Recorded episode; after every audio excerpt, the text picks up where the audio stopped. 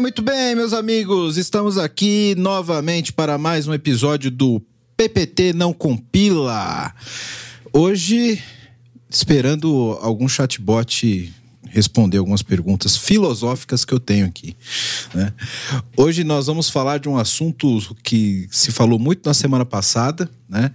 E eu quis trazer aqui para vocês uma visão mais técnica, mais lúcida do que nós temos visto aí na mídia, né? Nós tivemos aí um episódio de uma inteligência artificial do Google que foi dita como senciente, que é o que nós costumamos dizer de algo que criou consciência da sua própria existência, né?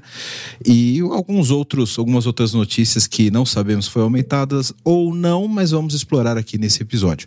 E para falar disso, para a gente entender o que é isso, como que funciona esse tipo de inteligência artificial, se esse fenômeno é possível, se não é, como que é a implementação disso, quais são os dados envolvidos nisso. Eu tô com dois caras aqui que são especialistas no assunto, que vai dar uma elucidada nesse assunto pra gente aqui de uma forma muito melhor do que a gente tem visto na mídia. Aqui na minha frente eu tô com Leandro Romualdo, ele é coordenador de ciência de dados na TOTUS. Leandro, obrigado por aceitar o convite, cara, dá um oi aí pra galera. Eu que agradeço, obrigado pelo convite aí. É um grande prazer estar aqui com vocês. Obrigado, cara. E aqui, na ponta esquerda, Luiz Quiles, que é o nosso responsável de inteligência artificial da NT Data, certo, Luiz? Isso, da NTT Data. NTT Data, verdade. Muito obrigado pelo convite, estou muito feliz de estar aqui. Eu que agradeço o convite, vocês aceitarem o convite.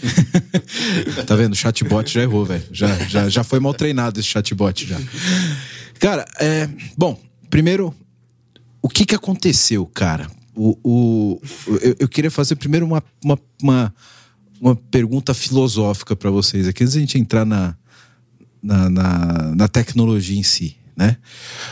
O próprio criador ou um dos desenvolvedores da IA foi afastado pelo Google porque, teoricamente, foi ele que vazou essa notícia na mídia de que a IA tinha criado consciência, né?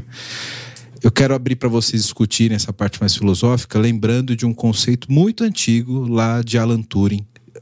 Não sei se vocês assistiram, vocês, os nossos ouvintes, assistiram um filme chamado O Jogo da Imitação, né? Uhum.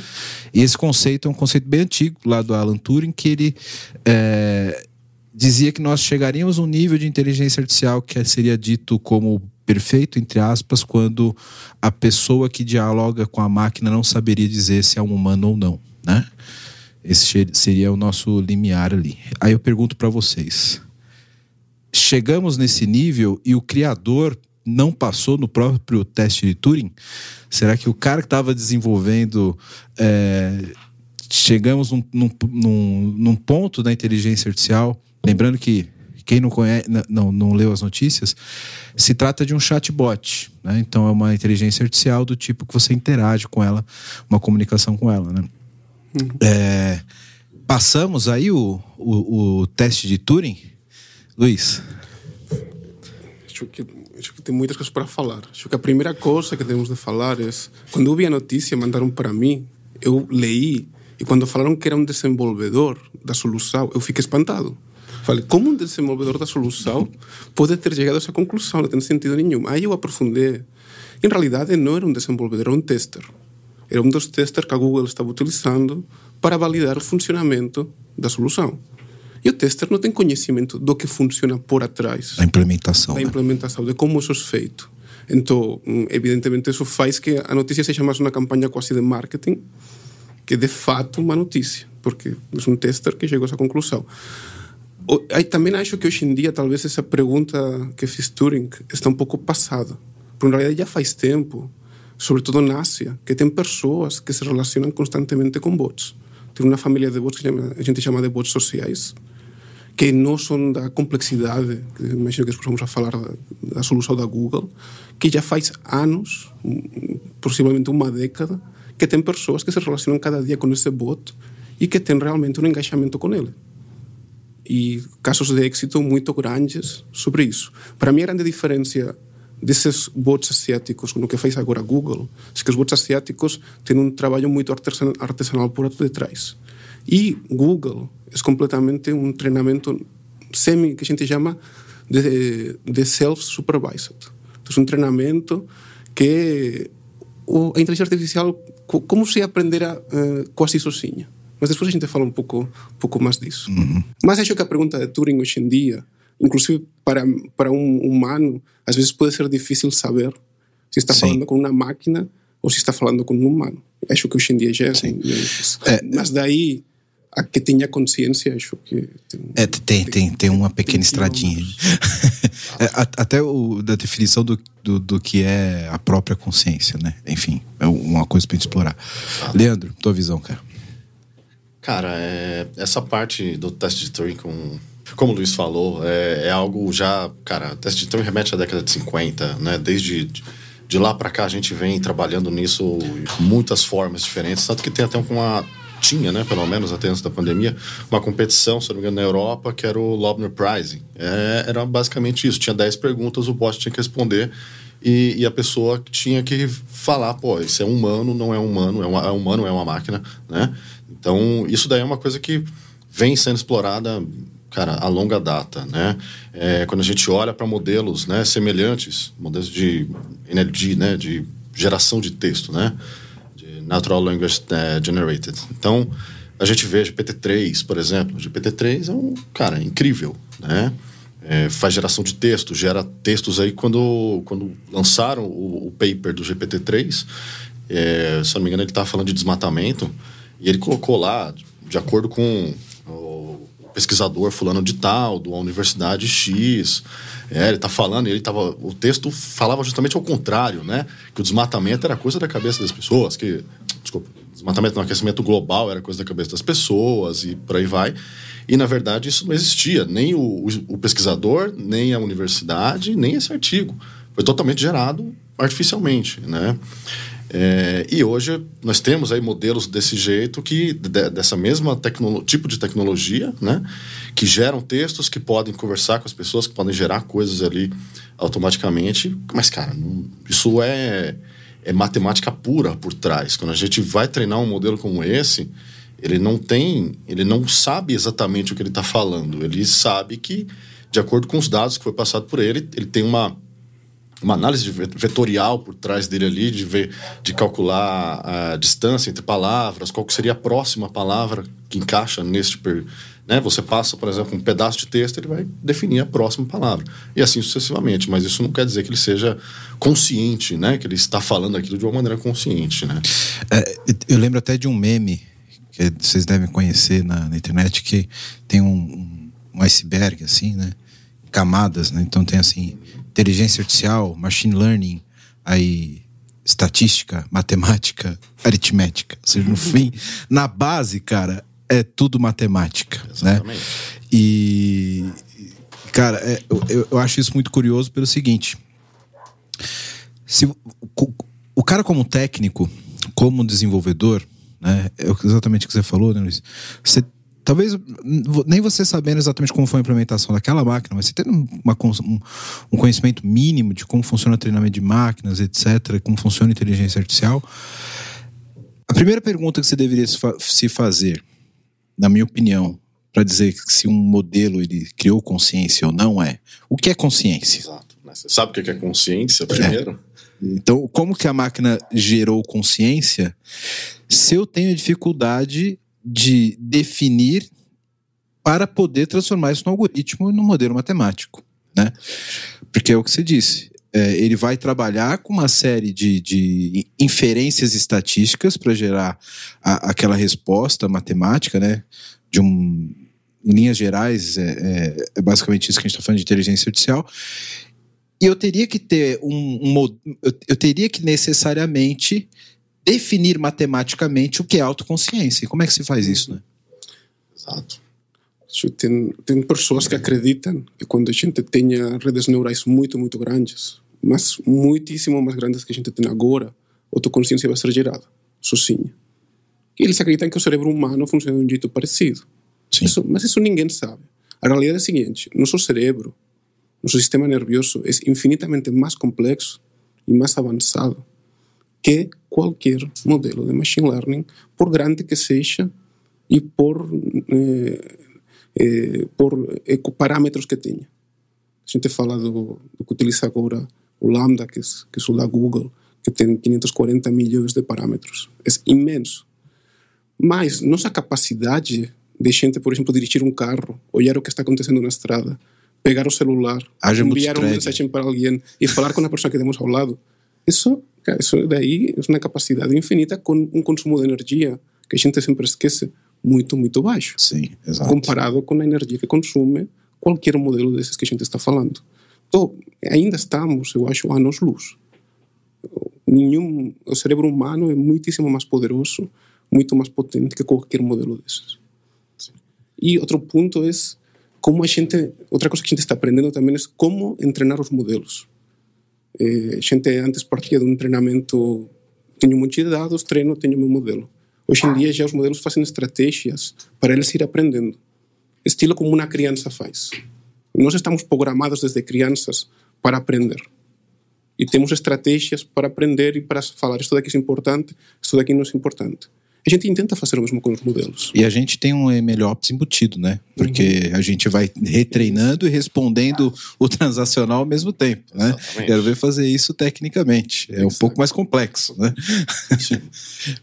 E pensando, né, pegando o gancho do Luiz, quando nós tomamos uma decisão, então você está dirigindo, você pegou o celular, você fez alguma coisa, cara, está envolvido uma série de coisas, não é só um ponto específico, não é só dirigir o carro, não é só pegar o celular, né? E os modelos que a gente faz, que nós temos hoje em dia, eles são treinados com um fim específico. Então eu tenho um modelo, uma rede neural, por maior que ela seja, né, bilhões de parâmetros treináveis,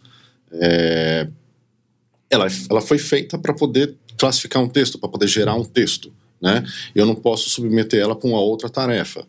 Hoje a gente já tem modelos, aí teve o gato, né? Você chegou a ver, deve ter visto, que está mais para pato, né? Do que para gato, né? Porque ele faz tudo. Então esse é o primeiro modelo que surgiu. E nada direito. E, ele faz muito, cara, ele faz 600 tarefas e uma única rede neural. Então assim, você pensa que a gente treina uma rede neural gigante para classificar imagem, para poder gerar texto, né? Para classificar algum tipo de comportamento de um cliente.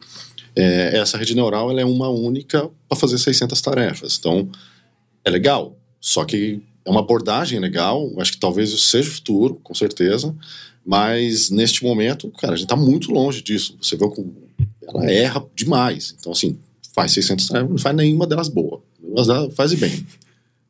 Quero pegar esse teu ponto para fazer uma pergunta aí de leigo mesmo no assunto, porque eu parei no scikit-learn lá do Python, beleza? Então sejam compreensivos comigo.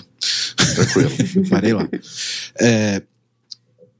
Os modelos de inteligência artificial, geralmente eles são treinados para gerar uma inferência com base em conclusões do passado, né? Então você monta ali um dataset, ele vai fazer inferências estatísticas daquele dataset e por similaridade dessas inferências ele vai concluir alguma coisa relacionada a esse histórico passado, né?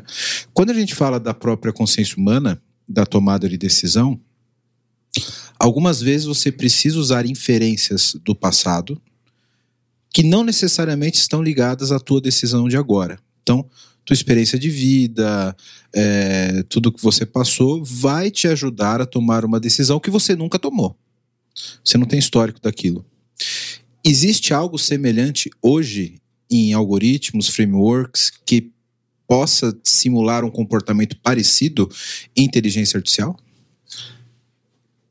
De fato, um dos problemas que a gente tem quando fazemos inteligência artificial é que precisamos ter dados. E para muitos problemas que a gente quer solucionar, não tem dados. Eu dou um exemplo. Imagina que eu quero criar um modelo para verificar fraude em uma seguradora de saúde. Quando eu verifico fraude em um cartão de crédito, é fácil, porque o cliente vai reclamar.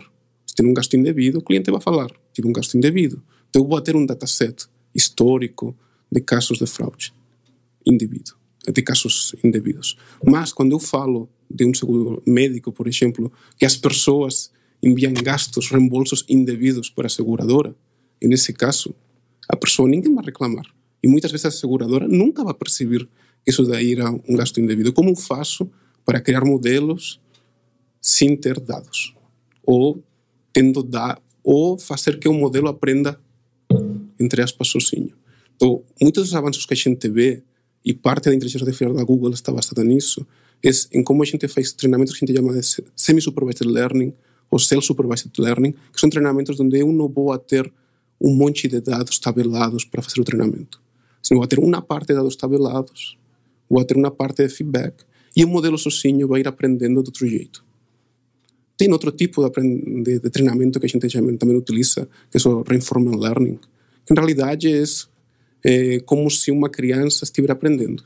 Então, o modelo aprende a partir do resultado que tem. Ele faz teste e erro, ele tenta, faz teste e erro, ele vê, estou cumprindo o objetivo que eu tinha.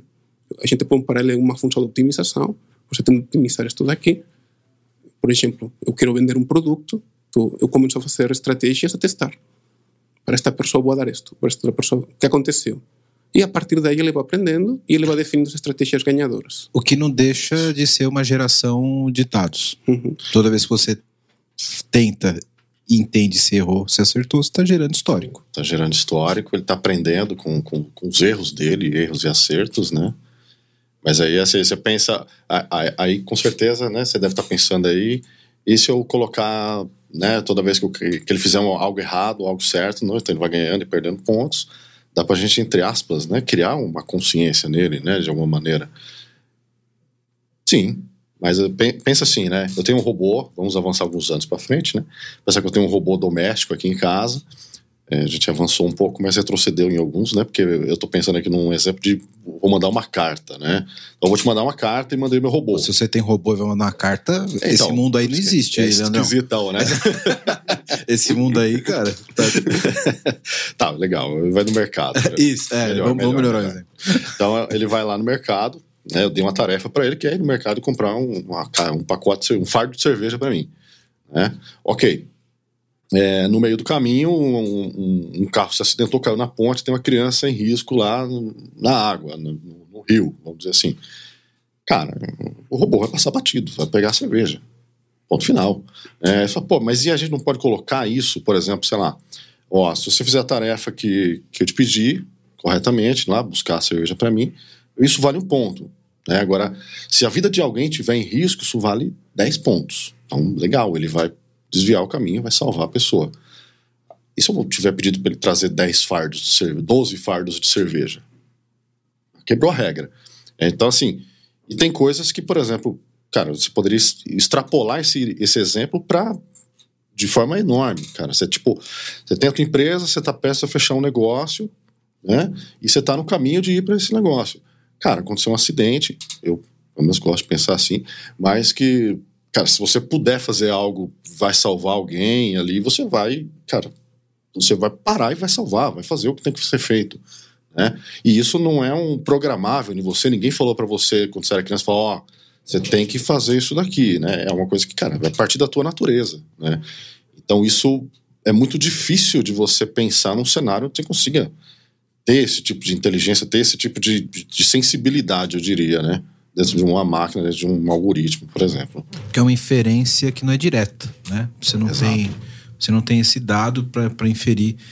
Porque o ser humano, ele é capaz de inferir. Eu me machuco. Quando eu me machuco, é ruim. Eu consigo inferir que é ruim para você porque você é humano como eu. Sim. E se você está numa situação dessa, você imagina que você deveria ajudá-lo porque você gostaria de ajuda. Como é que você define isso no algoritmo, né? Então é uma inferência que não é direta, você usa a experiência própria sua para esse tipo de conclusão, né?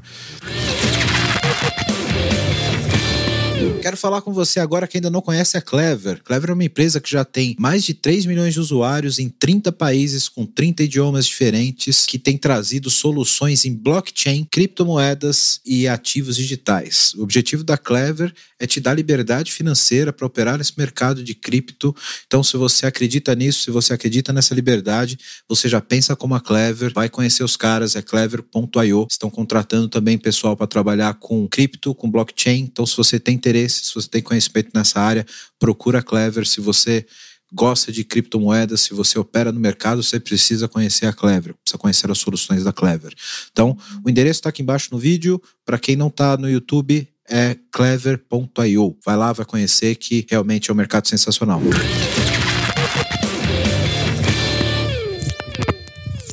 Exato.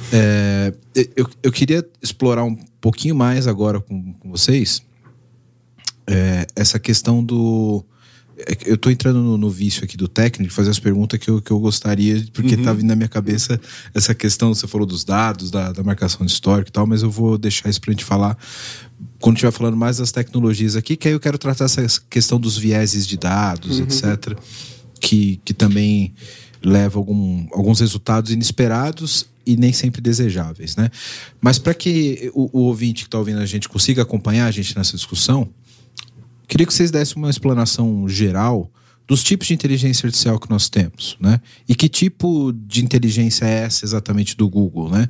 A gente falou aqui de NPL, por exemplo, que é o processamento de linguagem natural, etc., que é um tipo de inteligência artificial. Tem algumas outras que são mais inferências estatísticas mesmo, com treinamento, etc. Tem a questão das redes neurais, deep learning, etc. Queria que vocês dessem um overview para a galera que está ouvindo a gente poder se situar e a gente poder falar mais especificamente desses tipos e dos problemas e desafios que a gente tem nessas tecnologias. Quer começar aí, Luís? Eu começo, sim. A ver, essa pergunta que você fez é muito complicada de responder, porque depende como você olha. Eu vou falar como eu olho, tá? Que não significa que é como o Leandro, por exemplo, vai olhar. Perfeito. Na minha cabeça, a gente tem... Eu pondría tres tipos de inteligencia artificial. En realidad, cuatro. Temos os sistemas expertos, que todo mundo esquece, mas quando a gente estava na universidade e fazíamos o nosso jogo para jogar a damas, aquele era inteligência artificial. E a gente programava regras. Isso também é inteligência artificial. Sim. E depois temos o machine learning, que é, a partir de dados, o meu modelo aprende sozinho. Eu aí vou ter tres grupos na minha visão. Um grupo que é os métodos estadísticos, que vienen puramente da matemática, ou que a gente chama machine learning, que seria utilizar modelos que não se basam tanto na estadística, mas que se basam mais, por exemplo, em matemática pura, em equações, para achar uma solução. Tá? O primeiro seria uma regressão lineal, por exemplo, seria um método estadístico. Uma regressão logística seria um método estadístico. Se eu falo, por exemplo, de um boosting, estaria falando de machine learning, estou aprendendo a partir dos dados. Ou random forest seria machine learning, que seriam árvores de decisão complexos. E depois temos uma rede neural simples, como a que a gente fazia até faz 10 anos, também era machine learning.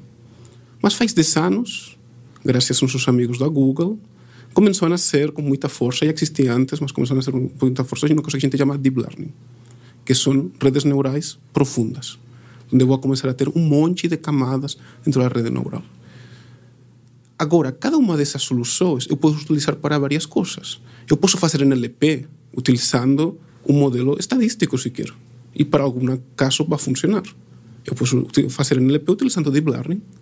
Eu posso fazer reconhecimento de imagem, não, aí já normalmente vai ficar mais difícil. Dá para fazer, a gente até fazia com OpenCV, aí com cores, a gente fazia, mas é um pouco mais complicado. A gente já iria mais para um deep learning. Mas quase qualquer coisa que a gente ponha, um modelo de recomendação, eu consigo fazer em qualquer dessas técnicas. Sim. Então a gente tem de diferenciar um pouco a aplicação que eu tenho com a tecnologia que eu tenho por atrás.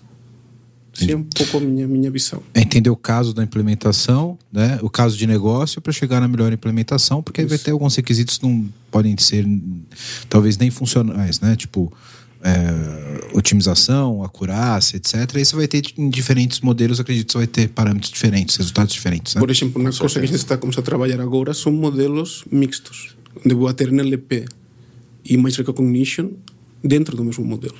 Isso que é? Isso é NLP? Esse image recognition, sim. Sim. Exatamente. Eu concordo com o Luís. A gente tem essas divisões e aí dentro disso a gente quebra, né, em outras... Em aspectos, né, de aprendizagem supervisionada, não supervisionada, semi-supervisionada, por reforço, e transferência de conhecimento e por aí vai. Mas é basicamente isso. E aí entra a grande mágica da ciência de dados, que é controlar esses parâmetros de treinamento e de dados para levar para machine learning, né? Isso é uma coisa que eu vejo muito no mercado. A galera fala, cara, quero estudar inteligência artificial. Nunca fez uma query na vida. Não. Nunca fez uma query, nunca escalonou uma matriz e quer estudar inteligência artificial, né? Então, fica a dica aí, ó. Você quer estudar inteligência artificial? Primeiro você tem que voltar lá na probabilidade estatística do primeiro ano da faculdade, lembra? Né? Os modelos primeiros, lá, os primeiros modelinhos lá de probabilidade, etc. Depois escreve uma query. Volta lá na álgebra. Volta na álgebra. Álgebra linear, né? Você tinha que pegar... Inclusive, muita gente não vê a correlação de inteligência artificial e até a própria computação gráfica, porque a computação gráfica ela é pura matriz, né? É álgebra linear pura, né? E, então, volta lá, amiguinho, estuda um pouquinho, depois você vai mexer com o código. Porque a mágica tá no seu dataset, na captura dos dados que você faz. Correto? Cara, você pegar o próprio scikit-learning que você falou no começo, cara, você pega a documentação do scikit-learning, ela tá lá super completa. Tem tudo que é modelo, tudo que é parâmetro que o modelo aceita. É super simples, entendeu? Agora, para você chegar até aí, é que tá o ponto, né? A vida do profissional de ciência de dados e inteligência artificial não é só o modelo. Entendeu? Você tem a parte de você pegar o dado, transformar ele em alguma coisa útil para o modelo. É aquele lance do garbage in, garbage out, né? Entrou, isso. Cara, o dado não foi tratado, entrou coisa ruim, cara, sai coisa ruim, não tem jeito. Sim. E uma coisa que eu acho muito inteligente, muito interessante quando a gente fala disso, né, da própria modelagem do dado, etc. É que quando a gente fala... Hoje as pessoas pensam lá, quando fala modelo, é aquele TensorFlow que ele fez deploy lá e que tá rodando. Mas o próprio conceito de modelo, ele vem da modelagem estatística, né? E da modelagem probabilística daquilo, né? Então você tá falando de um ativo que você tem ali tecnológico que, na verdade, só implementa um modelo que é um modelo matemático, né? Uhum. É isso? Sim. Exatamente. Um desafio que temos hoje em dia, eu sou matemático, então eu sou o primeiro fã de que as pessoas têm de começar a fazer machine learning fazendo matemáticas, eu sou o primeiro, mas temos de ser realistas. Acho que tem uma demanda super elevada de profissionais. O desafio que temos é que a inteligência artificial aplica tudo. Não é como quando eu pego uma tecnologia, como por exemplo, vou desenvolver um aplicativo mobile. Eu vou ter uma equipe de desenvolvimento mobile lá. Mas quando eu falo em inteligência artificial, em data science, machine learning, qualquer área de qualquer empresa, de qualquer governo pode usar. E se vai beneficiar do usar. Então eu vou ter sempre usuários com diferentes níveis. A gente sempre, quando a gente olha por internet o cientista de dados, a gente pensa numa mosca branca, que é, o cara é bom de matemáticas, o cara é um ótimo programador, o cara é um gênio trabalhando, fazendo análise de dados, o cara sabe fazer storytelling, o cara fala super bem para entender o problema, o cara sabe do negócio. Faz café. O cara café. Deploya... Lava o banheiro. Sabe Kubernetes. Sabe... Isso. Faz o DevOps da aplicação, DevOps, escreve API, CI, põe no ar, faz tudo. Tem caras assim, eu conheço, no meu time eu tenho, mas é uma minoria. E a parte, as pessoas que gostam de fazer tudo isso, eles gostam de fazer algumas dessas coisas que outras. Então, dificilmente você vai achar isso. E temos o desafio de que o analista de negócio também possa fazer machine learning. Então, hoje em dia já começamos a ter diferentes perfis de cientista de dados. Vamos a ter o cara de negócio, que sabe um pouco de modelos, mas que não é só core dele saber mais. Que Gartner fala o Citizen Data Science. O Citizen, né? O Citizen Data Science. É o cientista de dados que não coda, né? Ele não programa. Vai ter o cientista de dados, que é esse mais redondo, dentro do possível. Depois vamos ter os engenheiros, que a gente chama de machine learning, que vão ser mais esses que estão no mundo dos modelos de deep learning com grandes redes neurais, que eles não falam, muitas vezes não vão falar com nenhum cliente, porque o trabalho deles é mais como eu faço um modelo NLP bom, saber de redes neurais e saber desse mundo. Então, é outro perfil que pode ser diferente. E depois temos as pessoas que se dedicam a pôr essas soluções a funcionar em produção, que podem ser chamados engenheiros de DataOps, engenheiros de MLOps. Aí, a linguagem cada um utiliza. Tem pessoas que já falam que são engenheiros de Machine Learning, aí depende. Para mim, seriam engenheiros de DataOps e MLOps, que o trabalho deles é gerar um pipeline de DevOps para eu conseguir ter uma entrada em produção rápida dos modelos, que não aconteça o que acontecia quando eu comecei a trabalhar neste mundo, que você fazia um modelo, uma tecnologia, se lançasse, e depois vinha outra pessoa e transferia aquilo para COBOL. Aí a pessoa demorava 6 meses para transferir para COBOL. Quando você tinha pronto, já tinha evolucionado tudo. Aí você criava uma planilha para bater se saía o mesmo resultado ou não. Nunca saía o mesmo resultado. E depois de 2 anos, você conseguia ter um modelo de crédito rodando. Isso, hoje em dia, não tem mais sentido. Então, é muito mais complexo, mas também acho que temos de ser realistas e pensar que todos nós vamos a ter de lidar com machine learning, de um jeito ou do outro. Aqui não é um tema da máquina ser mais poderosa que o homem. É um tema de como o homem utiliza a máquina para sacar o melhor proveito. Isso é trabalhar juntos. E os humanos precisamos dar... Nós que fazemos IA precisamos dar ferramentas para que as pessoas utilizem IA, cada dentro do seu nível. Essa é um pouco minha visão ao respeito. Até adicionando aqui na fala do Luiz... Uma coisa que eu tenho vivenciado bastante, né? E agora estou vendo uma solução no final uma luz no final do túnel ali, né? Porque assim, muitas empresas, trabalhei muito tempo como consultor, então você chegava no cliente, o cliente fala, eu preciso de uma inteligência artificial foda, eu preciso de uma coisa incrível aqui, porque eu tenho um problemaço. Ele fala como se fosse escrever uma página HTML, né? Exato. Eu preciso aqui de um HTML. Que é exato. E ok, nós vamos lá, fazemos a inteligência artificial do jeito que ele quer, né? Para resolver o problema dele. E ok, depois disso, cara, o trabalho acaba. Acabou. Então assim, cara, adianta alguma coisa você ter... eu tenho um problema de fraude na empresa, então eu preciso ter um modelo para detectar o cliente que é fraudador. Legal. Vamos levantar dados, vamos treinar um modelo, vamos colocar isso em produção, vamos definir todo o pipeline, cara, vai retreinar de x em x tempo, vai gerar predição a cada semana, a gente define tudo, legal. Tem alguém que vai fazer alguma coisa com isso? Na maioria dos lugares não tem.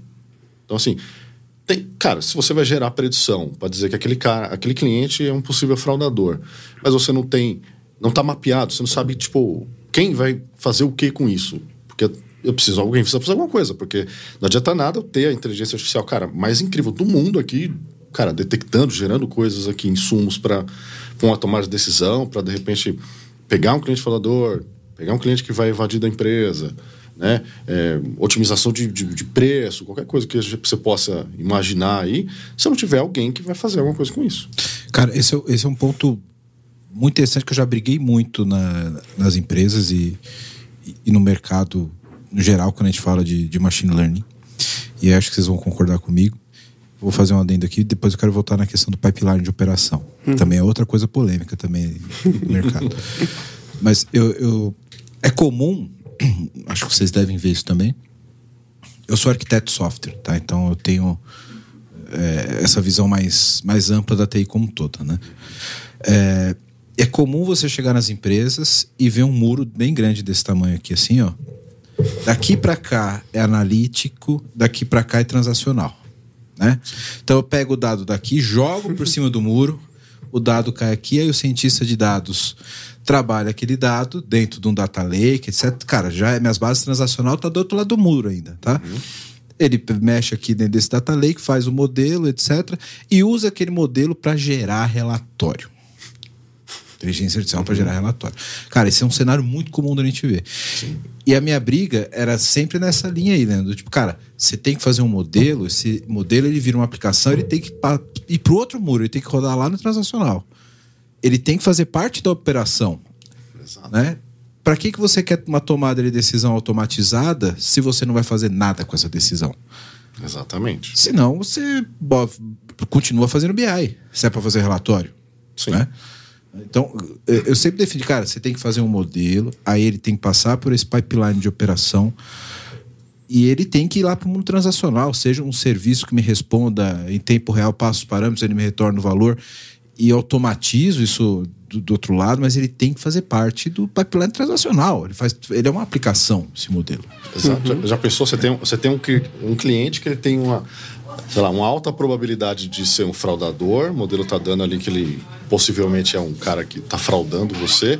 Aí o teu vendedor vai lá e aciona o cliente para vender mais, né? Tipo, cara, compra mais de mim aqui. Tipo, cara, não faz sentido. Isso tem que estar do outro lado do transacional para a pessoa ver. Ah, o cara é um possível fraudador, o cara possivelmente vai dar um churn. Então, esse cliente está às vezes de sair. Então, eu vou acionar ele, não vou acionar ele para vender alguma coisa. Vou tentar fazer uma ação de retenção nele, né?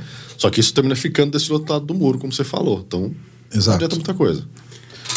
Em realidade, vou ser um pouco autocrítico com as pessoas da TI, tá?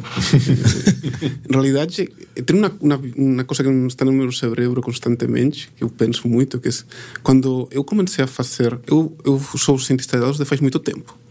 Mas antes éramos um tipo B, que trabalhávamos lá para marketing, riscos aí, e tínhamos nosso mundinho e não molestávamos a ninguém. Mas faz 4, 5 anos, ficou de moda. Então, todas as áreas de TI tinham de fazer projetos de inteligência artificial, de machine learning, sei lá. E a gente começou a fazer projetos. Aí eu tenho a percepção que as áreas de TI perceberam o complexo que é isso. Complexo desde vários pontos de vista. Sempre ligado ao dado, qualidade do dado marca, realidade da gente, para pôr coisas em produção a latências muito baixas. Se os modelos são complicados, precisa ter GPU, precisa ter coisas caras, que são complicadas de instalar, de pôr a funcionar. Os projetos de machine learning não acabam nunca. A diferença de qualquer outro tipo de projeto não tem um fim. Quando eu acabe, os dados vão mudar, alguém vai ter de estar olhando lá e eu vou ter de pensar em que fazer com esse modelo. Quando a coisa evolui, o negócio evolui, então sempre vou ter de estar olhando ele, ter de ter uma equipe fazendo isso. E o que eu hoje vejo é o seguinte: as áreas de negócio têm uma demanda altíssima por fazer IA. Mas os que têm o pé para trás, de qualquer jeito, intentam não fazer, é as áreas de TI. Porque realmente estamos numa situação que essa barreira que a gente tem nas organizações entre TI e negócio, cada dia faz menos sentido. Faz muito menos sentido. E TI, às vezes, fica... por como TI é valorada, que é por número de incidentes, por que as coisas funcionem, não quero assumir risco. Falo, vou ficar aqui no meu cantinho zona tranquilo, zona de conforto, e aí negócio começa a comprar soluções SaaS, começa a ver como ele consegue saltar essa barreira para ele pôr um servidor embaixo da mesa, o que todos nós já hemos visto muitas vezes. Então, acho que tem também uma parte da autocrítica em tudo isso que você comentou. Sem dúvida nenhuma. E eu acho que o ponto principal do que você falou, Luiz, é essa questão da barreira negócio TI. Não existe transformação digital sem esses dois caras estarem trabalhando muito, muito junto, né? Se a TI não falar de negócio e o negócio não falar de TI, cara, acabou, né? Então, a gente vê até os próprios modelos de agilidade, de transformação de fato, você vê os times, a gente já tem alguns episódios sobre isso no podcast, depois volta aí no feed, dá uma olhada no nosso playlist, você vai encontrar lá, de orientação dos times por produto. Então, você tem um cara de negócio junto com o cientista de dados, junto com o desenvolvedor, falando do problema na mesma mesa, justamente para que isso não aconteça, né? Porque esse conflito da evolução com a operação vai sempre acontecer, velho. Sempre. Né? Evolução traz risco. A operação quer ser estável. Sim. Né? Inclusive, anos atrás, por que começou o hype de DevOps? Né? Justamente por causa disso. Pô, o desenvolvedor quer desenvolver, a operação quer manter. Cara, fiz um negócio novo, quero fazer deploy. Não vai fazer deploy porque é sexta-feira à noite, eu não vou ficar aqui para fazer rollback no sábado. Exato. Né? Então, o modelo de transformação da operação da empresa começa por aí, né? Operação e evolução não pode falar duas coisas diferentes. Eu acho que o mesmo vale para quando a gente está falando de data ops, quando a gente está falando de ML ops. O que passa é que no machine learning as duas coisas se juntam. Em machine learning só existe desenvolvimento ágil. Sempre foi. Não tem outro jeito. Vou fazer uma versão 0, vou ter um primeiro modelo, os dados vão mudar, vou ir retreinando, vou ir melhorando, vou ir vendo que o modelo dá para mudar e por um melhor. Então, de forma natural, a forma de trabalhar, não existe operação e criação, desenvolvimento. É sempre evolução. É sempre um ciclo contínuo, puro, de DevOps, Agile, como a gente quiser. E isso, às vezes, e outro ponto é que tem risco. Que eu não tenho como garantir o resultado de um projeto de machine learning. Ninguém tem como garantir. Coisas muito, muito conhecidas, sim. Mas, normalmente, você depende muito do dado. E, às vezes, você começa um projeto por um canto e, no meio do projeto, você vê deste jeito não dá para fazer, mas deste outro jeito a gente vai conseguir fazer. Então, ter de lidar com risco, ter de lidar com essa agilidade, as organizações tradicionais têm problemas. Tem problemas ainda hoje e tem outro tipo de organização, sim, digital, que não tem tanto problema, que não tem tanto problema a esse respeito. E aí está a grande diferença que a gente vê no mercado. Mas eu já vi também o contraponto de tudo isso que a gente está falando, né? Da gente ter áreas, né, muito soltas, vamos dizer assim, né? A área de inovação. Então, cara, aqui nossa pegada é inovação, a gente faz coisa nova, a gente não está preso a processos. Tem acesso à produção. A gente sangue nos olhos. A gente tem o cabelo verde e bebe em hora de serviço. Exato. Então aqui o negócio é doido. Legal. Aí o cara sobe servidor de qualquer jeito, não passa por processo de segurança, não passa absolutamente nada. E o resultado é isso daí, é vazamento de dados, é uma série de coisas, parte de segurança e governança comprometida. Por quê? Porque, cara, já trabalhei em muitos lugares onde você chegava lá e, sei lá, o cara vem, te traz um desafio e fala, meu, tava pensando, de repente dá pra fazer um modelo com isso daqui pra gente determinar, prever algum tipo de comportamento. Ah, legal, vamos lá. E você conseguiu o dado, você começa a trabalhar ali, rapidamente consegue ter algum resultado, né? E o cara passa na tua mesa e fala, e aí? Você fala, meu, tem um resultado já preliminar aqui, né? Dá uma olhadinha, né? Pô, ficou bom pra caramba, vamos subir amanhã. Cara, não, calma. Não é assim. Peraí, né? É, tenha calma. Então, já aconteceu muitas vezes. E é tipo, vamos subir um servidor. Nosso servidor tá ruim, o banco de dados não é legal, vamos subir um Elasticsearch, um MongoDB, vamos. Cara, todo dia pro outro, vai, sobe, não tá nem aí. E a nuvem ajudou pra caralho isso, né? Ajudou muito. Porque, né, o cara com 2 cliques, o cara tá com o Elasticsearch pronto pra receber requisição. Exatamente. Eu tenho uma opinião meio polêmica sobre isso, Leandro. Eu acho que não é nem tanto ao céu, nem tanto à terra, né? Exato. Eu acho que tem empresa que, bicho, falta trancar a chave dos acessos na gaveta e, tipo, não vamos desenvolver mais software porque é perigoso desenvolver software, a gente vai voltar tudo pro papel. Existem esses extremos, mas existe o extremo do cara que acha que desenvolver na empresa é igual desenvolver software na casa dele. Exato. E aí, veja, não dá pra viver nas pontas, né? Acho que a gente tem que ficar no meio do caminho, né? Eu já fui aí nesse céu, nesse inferno aí, porque eu já trabalhei, já prestei serviço pra banco, aonde, cara, você desenvolve o projeto, né? Então, cara, vou fazer isso, vou pegar o dado daqui, vou treinar o modelo, nossa, desenha todo o pipeline, faz tudo o que tem que fazer ali. Cara, só vai pra produção se você passar pelo comitê. O comitê tem que avaliar, o comitê só tem agenda daqui 10 dias. Não sabe nada de machine learning. O cara não sabe se machine learning é de comer ou passar no cabelo, né? E chega lá, cara, é uma burocra daquela. Então, assim, esse daí, cara, é o extremo total, né? Enche, imprime o desenho de solução, carimba, assina em 2 vias. Só falta ter que reconhecer firma, né, da solução. Tipo, foi você mesmo que fez. E também já trabalhei em lugares que, cara, não tinha nada. Você quer... por que você precisa? Eu preciso subir um EMAR aí na AWS para poder treinar o modelo, para fazer deploy do modelo. Legal, vamos lá, sobe. Tá aqui a senha de produção, sobe lá. Isso, sobe lá. Tá tranquilo. Mas eu acho que a gente tem 2 coisas diferentes. Uma coisa é ter mais segurança. Que seja DevOps não significa que não tenha controles, todos os controles que tem de ter, que não tenha uma versão de piloto, que não tenha um conjunto de fases. Não é fiz, punho em produção e acabou, sino que tem toda uma metodologia que eu tenho de seguir. E outra coisa é criar a inoperância, que é o que você comentou agora. Vamos criar um comitê aqui, você desenvolveu, vamos olhar agora. E, por exemplo, você descobre o último dia que você tem de passar por um determinado filtro que você não sabia e todo mundo acorda. Porque todos nós já hemos passado em vários lugares. Quem nunca, né? Quem nunca. Sim. Mas eu que também... O ponto que eu vejo é que as pessoas acham que quando eu faço Agile vai ser barato, vai ser econômico, vou ter resultado assegurado. Acho que ninguém falou isso. O que a gente vai ter é uma solução que vai funcionar. que muitas vezes por um método que a gente utilizava antes, a solução, a gente fazia algo, entregava-se, não servia para nada. Não é aquilo que foi feito. Eu acho que o que garante é que deveria garantir que desde o primeiro momento aquilo que estou fazendo aporta um valor para o negócio. Mas nós não temos nem por que ser mais barato. Nem que seja um valor mínimo. Né? Uhum. Não tem por que ser nem mais barato, nem mais fácil que fazer o sistema antigo.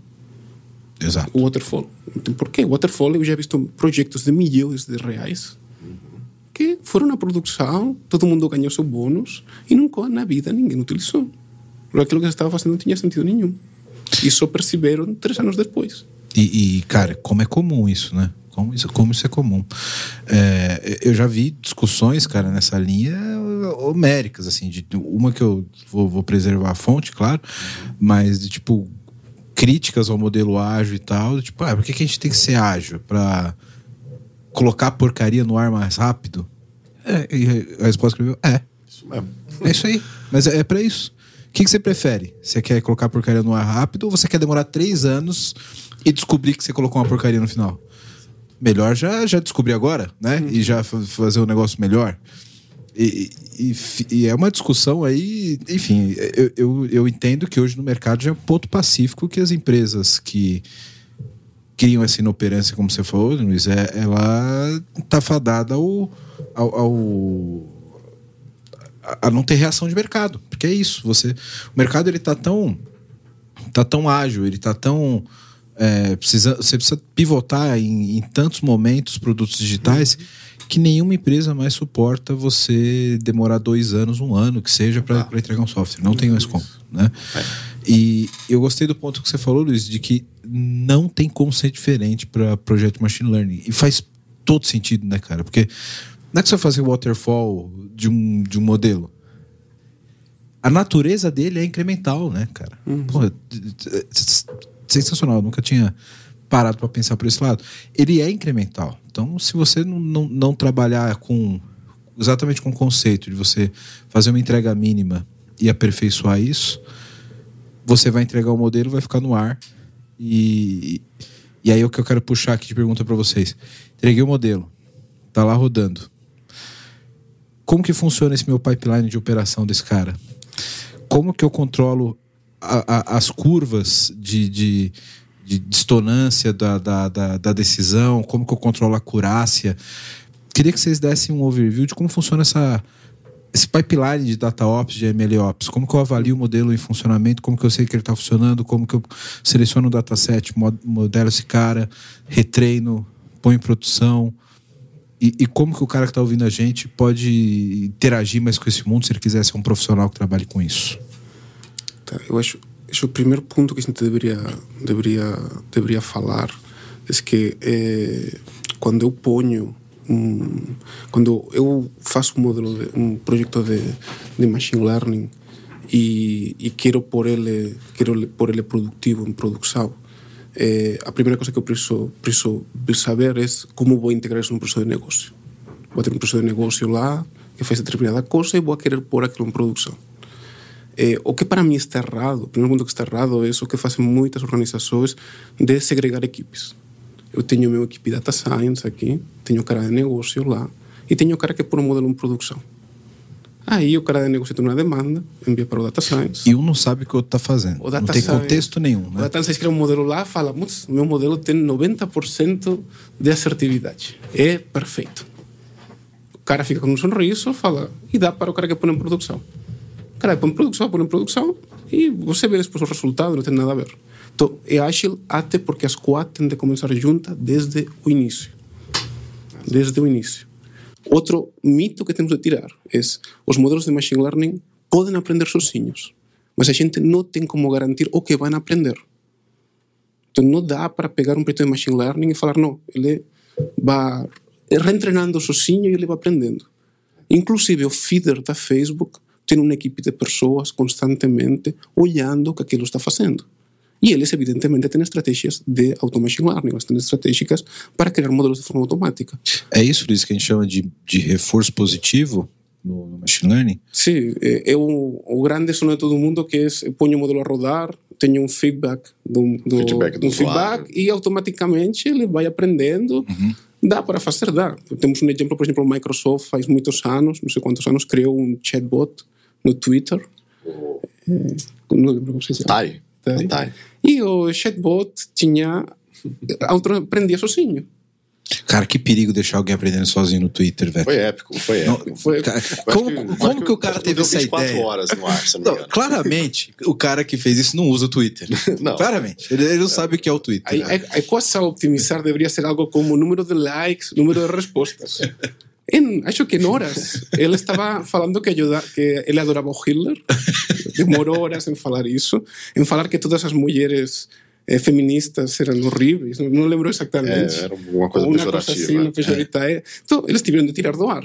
Então, existe a inteligência artificial e existe a estupidez artificial também.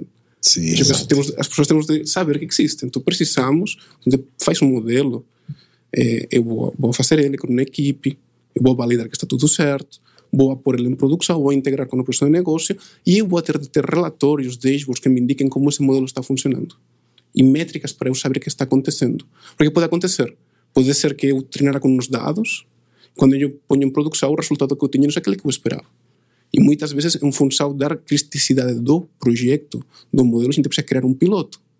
Não podemos pôr ele diretamente em produção. Precisamos fazer um paralelo com uma equipe reduzida de pessoas para validar. Temos aquilo que a gente quer, beleza, vamos para a produção. Quando está em produção, eu posso fazer teste AB, posso fazer 1000 coisas de forma controlada. Mas sempre vai ter de ter alguém que a gente chama, no mercado se chama de curador, em outras formas de chamar, que vai estar monitorando o que está acontecendo, para quando der problemas, poder tomar uma solução. E depois temos outro ponto importante, que é o que a gente chama de data drift, que é que os dados mudam. Todos não são estáticos. Eu treino com os dados, tenho um resultado. Eu treino com os dados, mudam, ele vai dar um resultado diferente. E pode começar a dar coisas que não têm nada a ver com aquilo que eu esperava. E dentro disso também entram coisas como redes neurais, deep learning, magnífico, eu adoro, mas do mesmo jeito que eles são muito bons para fazer coisas fantásticas, eles são muito bons para errar, porque eles são máquinas de generalizar. Então, eles não conseguem saber muito bem se estão acertando ou errando quando chega um dado desconhecido. A tendência deles vai dar a ser uma resposta. E eles podem falar que estão completamente certos essa resposta. Mas, em realidade, é um dado que eles nunca viram, que ficava fora da parte da equação que a gente estive. Que, ao final, na rede neural é uma mega equação. Então, tem uma parte da equação, que são os dados que eu conhecia, que ele foi, digamos, regulando, foi criando os parâmetros e comportando-se bem. Agora, quando chega um dado que está completamente fora daquilo que ele aprendeu, a equação pode haver tido para cima, para baixo. Você não sabe o resultado. Ninguém sabe o resultado porque essa parte da equação não foi ajustada, em realidade. Sim. Aí... E geralmente essa parte não treinada gera um input de um lá na frente e propaga o erro, né? Isso. E você não sabe para onde vai. Tem uma coisa que a gente chama de ataques adversariais. Estou saindo muito, mas acho que é interessante. Se chama ataques adversariais, que é que eu tenho um modelo de reconhecimento de imagem. Imagina, eu tenho um stop. Eu pego a sinal de stop e ponho um adesivo em determinado lugar. Ou eu pego uma foto de stop e ponho um barulho lá de uma determinada maneira. Esse stop, para o modelo de machine learning, pode passar a ser uma sinal de velocidade até 120. Você imagina que eu pego um carro autônomo, tenho uma placa de stop e ponho um adesivo nela, e no ponto exato, e quando ele passa, ele acha que é uma sinal de 120 em lugar de um stop.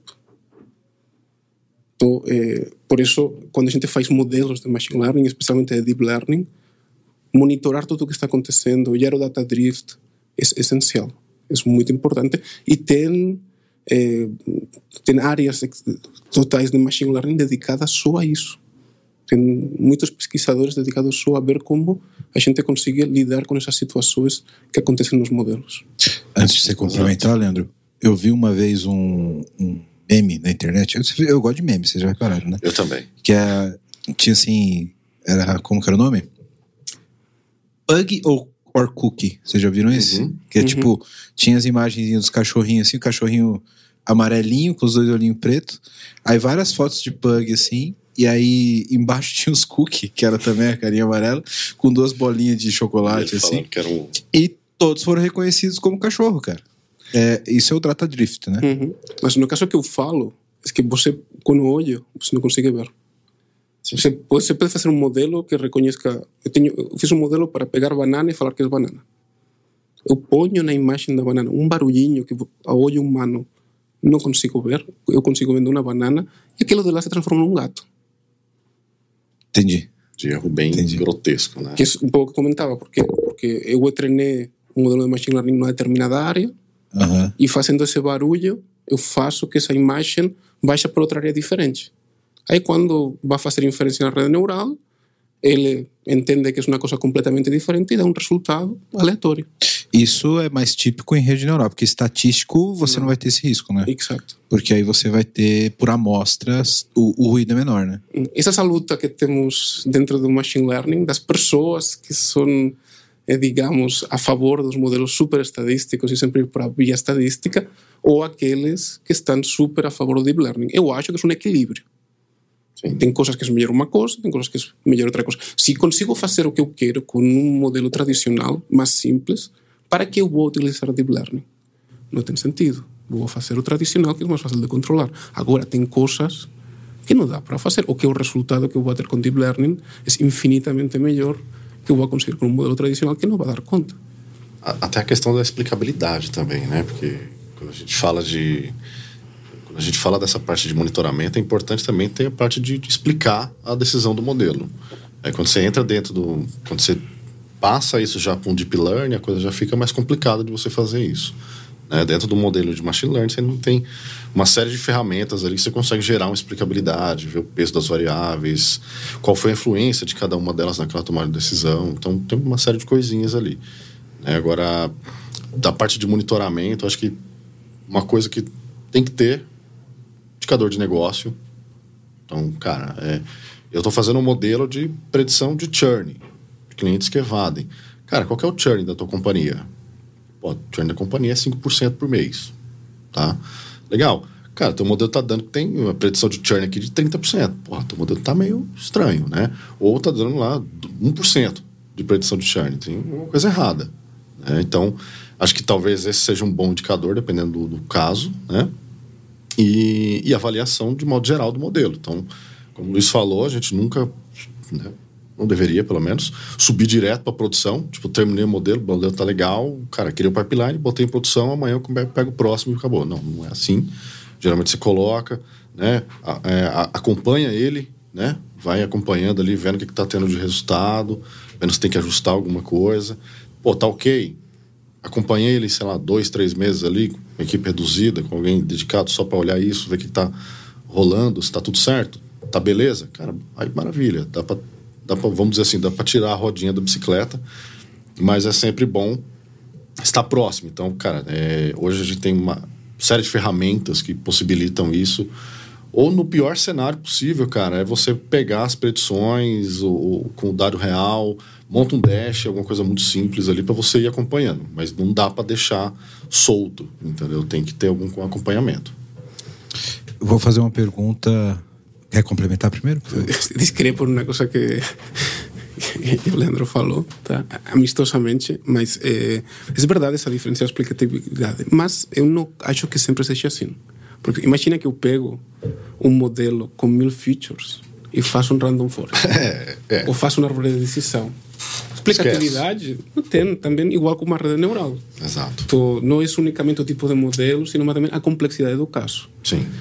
O que concordo 100% é ter uma metodologia. Acho que data science, machine learning, como a gente queira falar, precisa ter boas práticas, como qualquer engenharia, como um arquiteto quando faz uma casa. Por exemplo, eu acredito que desde que começa o projeto, precisamos avaliar se tem sentido aquilo ou não e se aquilo tem algum tipo de risco social. A gente não pode ir fazendo projetos de machine learning. Sei lá, vou fazer um projeto de machine learning para contratar pessoas. Será que isso tem sentido? Será que o benefício que vai trazer isso é bom ou é ruim? E isso tem de ser feito no momento zero. Nessa metodologia Scrum, nessa fase inicial, tem de haver essa avaliação. De falar, este modelo toca alguma coisa social? Sim. Tá bom, então se toca alguma coisa social... ética dessa parada, né? Exato. Como a gente faz? A gente tem sentido fazer? E se fazemos, que medidas vamos a pôr para medir que não estamos gerando nenhum impacto? Que aí entra temas de ver a explicatividade, ver o bias, todo ese tema de cosas. Mas nós, que somos cientistas de dados, eu creo que queremos que a inteligência artificial seja a futura energia nuclear. Todos temos de ser responsáveis por umas boas práticas, por ver que aquilo que estamos fazendo não faz mal para a sociedade, sino que a gente está traindo benefício para a sociedade. Então, acho que é isso. A gente pode gerar futuro distópico aí, né?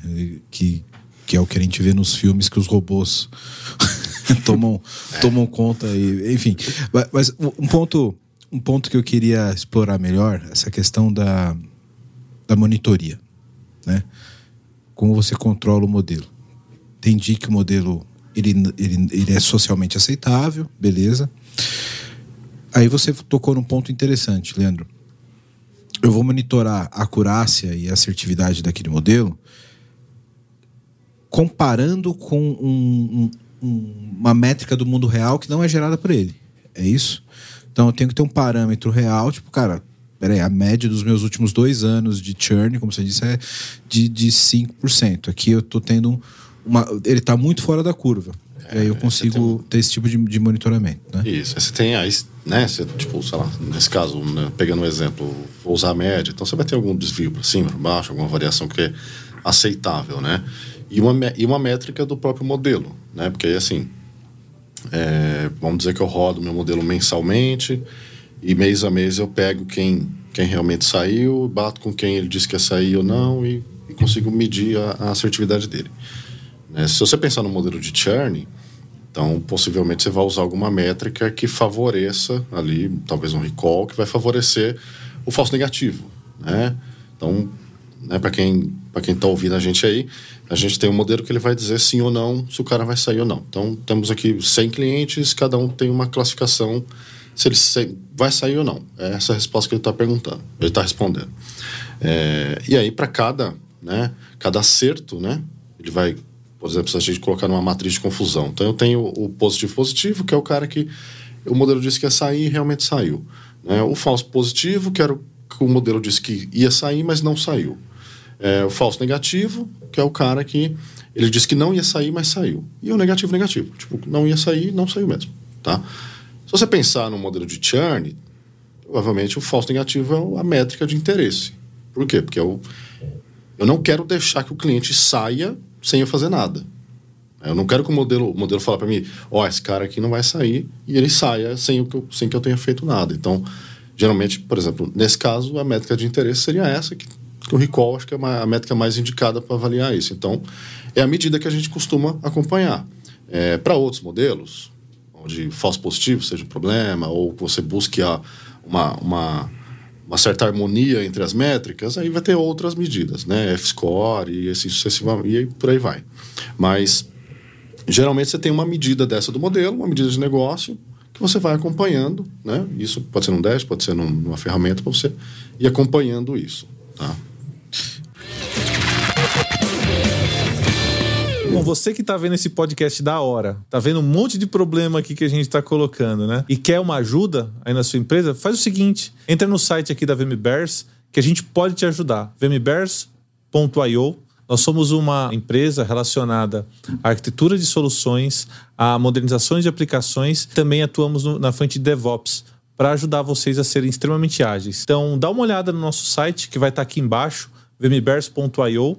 E lá você vai poder ver um pouquinho da nossa história, dos nossos profissionais. E aproveitando, se você for um profissional da área de tecnologia que está a fim de trabalhar numa empresa legal, um monte de colega, gente boa e tecnologia de ponta, manda um e-mail para peoplecare@vmbears.io. Aí já. Agora eu quero meu show.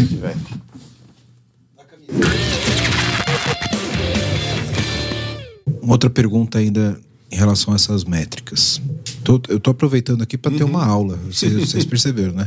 Tô tendo aqui aproveitando para tudo aquilo que eu deixei de aprender depois do Scikit Learn, eu tô aprendendo com vocês aqui. Vou dar um caso real que aconteceu comigo num projeto.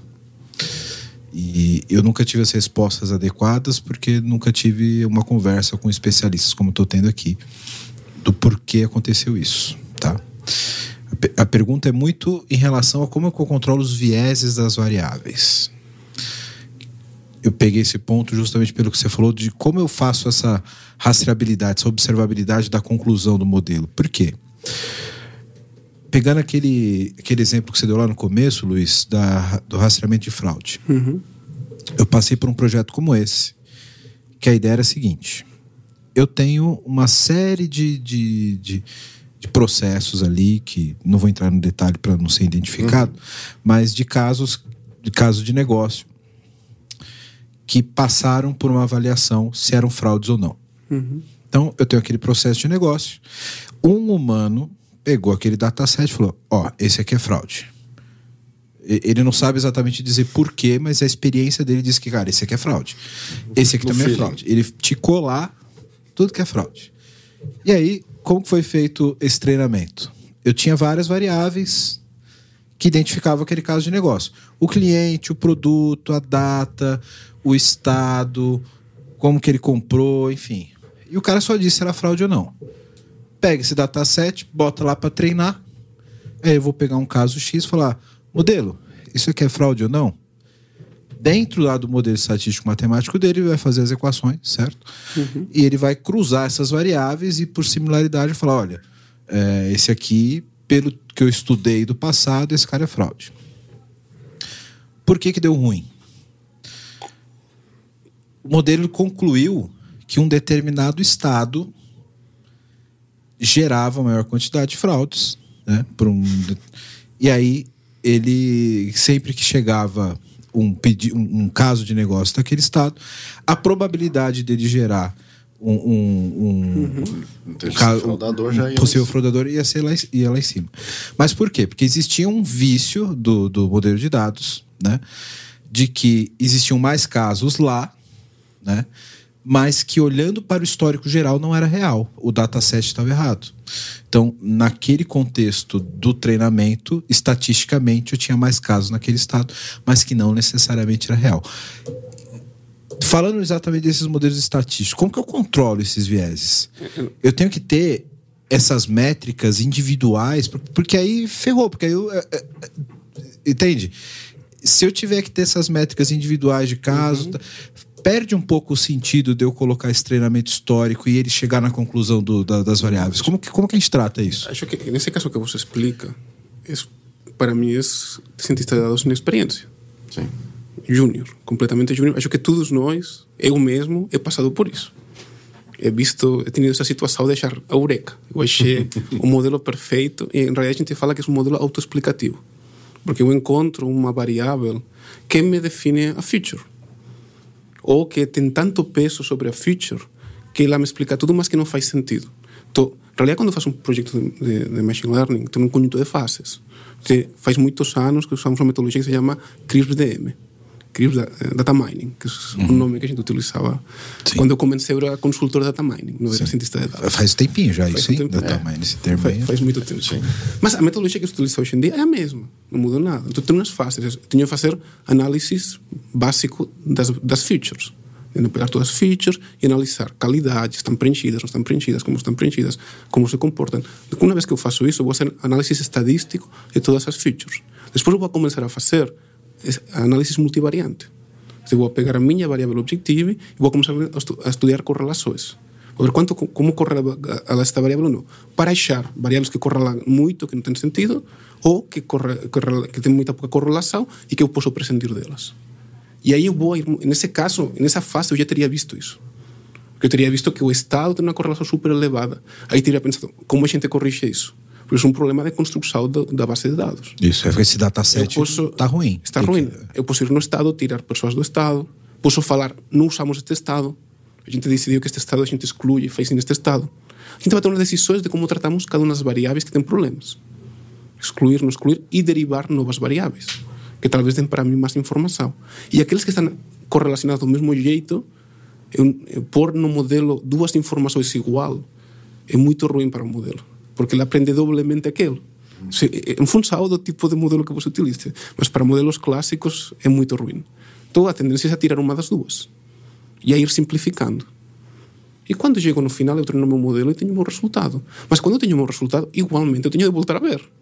ese resultado que estou tendo, como se correlaciona, tem sentido, não tem sentido. Então, no caso de você, eu acho que foi mais que um problema de viés, foi simplesmente que os cientistas de dados não seguiram o método certo ou não tinham a experiência necessária. E um dataset provavelmente ruim, mas... que não foi detectado porque por falta de experiência do cientista de dados. O dataset, no 90% dos casos, sempre... para o cientista de dados sempre é ruim, sempre vai ter de trabalhar com ele de algum jeito ou outros. Em realidade, quando você faz um modelo, ou 90%, na minha opinião, 85%, 90% do trabalho é trabalhar com o dado. O fato de fazer um modelo, normalmente, é o mais simples. O que acontece é que muitas vezes quando você faz um modelo, você percebe que tem problemas nos dados, aí você volta para trás. Volta a passar tudo outra vez e vai nesse ciclo até que você tem um resultado que você fala, este resultado aqui é bom. Exato, até esse ponto, né, de o cara para trabalhar com dados, ele tem que ser questionador, ele tem que ser um cara que ele não pode aceitar isso facilmente. Eu acho que tem que estar na característica dele. Então, como o Luiz falou, a gente tem essa etapa de análise exploratória. Cara, você simplesmente, lá do CRISP-DM, você tem o passo inicial, que é você entender o negócio. Então, cara, como é que eu posso te ajudar? Ah, é um caso de fraude, legal. Então... o que nós vamos trazer de dados aí? Ah, tem esses conjuntos de dados aqui, tem isso, aquilo, e o resultado é esse. Legal. Vou pegar esse conjunto de dados, vou entender. Esse dado atende a essa definição de negócio, a esse problema de negócio que a gente conversou? Atende, beleza. Vamos seguir. Começa a explorar. Cara, você chegou lá, encontrou uma variável de estado, onde você tem uma quantidade gigante de pessoas no mesmo estado que são fraudulentas. E isso, na verdade, pode até acontecer, né? De repente você começou aqui no estado de São Paulo, sua empresa, cara, é local, você custou um monte de cliente aqui, começou a expandir, e, cara, sei lá, daqui 2-3 anos você está aqui em, sei lá, em 20 estados, mas a sua grande massa de clientes, de repente, está em São Paulo. Pode acontecer. Só que o cara tem que questionar, né? Tem que voltar para o negócio e falar, o comportamento que eu tenho é esse daqui, geralmente nos meus projetos que eu costumo tocar, fazendo um acompanhamento, né? Então, de cada etapa dessa. Então, pegou os dados, fez análise exploratória, vamos dar uma olhada no que você encontrou. Até porque nessas etapas a gente encontra muitos insights, né? Uhum. Porque o cara começa a explorar, a analisar, né, o comportamento das variáveis, né, a relação entre elas, estatisticamente, quando uma coisa acontece, o que acontece com a outra. E a partir disso, para o negócio mesmo, é muito interessante, porque você começa a tirar, né, insights que são muito valiosos ali, percepções que você não tinha antes. Então, o cara já deveria ter notado isso, notou, volta para ver na extração se tem algum problema na extração, extraiu errado, teve alguma coisa errada aí. Se tá ok, ele tem que pensar em alguma forma de amenizar essa situação, né? Seja derivar essa variável, né? Tentar aplicar alguma técnica estatística ali para poder tirar um pouco dessa discrepância, dessa variância que vai ter aí nesses dados, entendeu? Então, alguma coisa ele tem que fazer, ou até mesmo desconsiderar a variável, pode acontecer. Agora, pergunta de arquiteto. Uhum. Vamos supor que esse modelo deu certo. Vamos supor que não fosse um bendito cientista de dados júnior para cair justo no meu projeto. Fosse um cara... fosse o Luiz lá. Modelo dataset show de bola. Modelo treinado. Fiz deploy em produção. Tá funcionando maravilha. Eu vou ter um pipeline ali automatizado da DataOps. É o que se espera, né? Eu imagino que eu deva ter critérios para recriar esse dataset para retreino desse modelo, certo? Uhum. E aí eu vou ter um pipeline ali que eu vou controlar essas variáveis para saber se isso está com uma acurácia boa ou não. Vou ter um processo de retreino, redeploy, retreino, redeploy, que eu vou observar e ver se o modelo está funcionando bem. Pergunta. Aconteceu um fenômeno social, um problema no país, algum problema de negócio, e de fato o estado X começou a ter problema de excesso de fraude, etc. Considere um problema X que não vem ao caso. Meu dataset vai ser afetado nessa extração, né? Uhum. Mas é um fenômeno muito pontual, por alguns dias, por alguns meses. Isso aconteceu, mas que não corresponde à realidade como um todo na linha do tempo completa. Como que eu monitoro isso? Como que eu evito que isso aconteça por essa sazonalidade, esse pico, né? Como eu monitoro essa acurácia e essas variáveis? Isso tem que estar automatizado também no monitoramento, porque pelo que vocês falaram, eu fiquei com a sensação de que isso é uma arte ali meio que artesanal de cientista de dados. Como que eu ponho isso numa esteira de DevOps, de MLOps? Vamos por partes. Arquiteto sempre faz essas perguntas chatas, né? Sempre. A ver, automatizado não vai depender muito do caso e muito do que seja necessário para o negócio, tá? Dá para automatizar quase tudo hoje em dia, mas ter muito automatizado às vezes é ruim, porque você começa a gerar coisas que você não quer gerar. Tem um equilíbrio. Dá para automatizar? Eu consigo automatizar. O que você falou tem um ponto que a gente não falou antes, que é super importante, sobre o processo que a gente segue, que é o que a gente chama de balancear o dataset.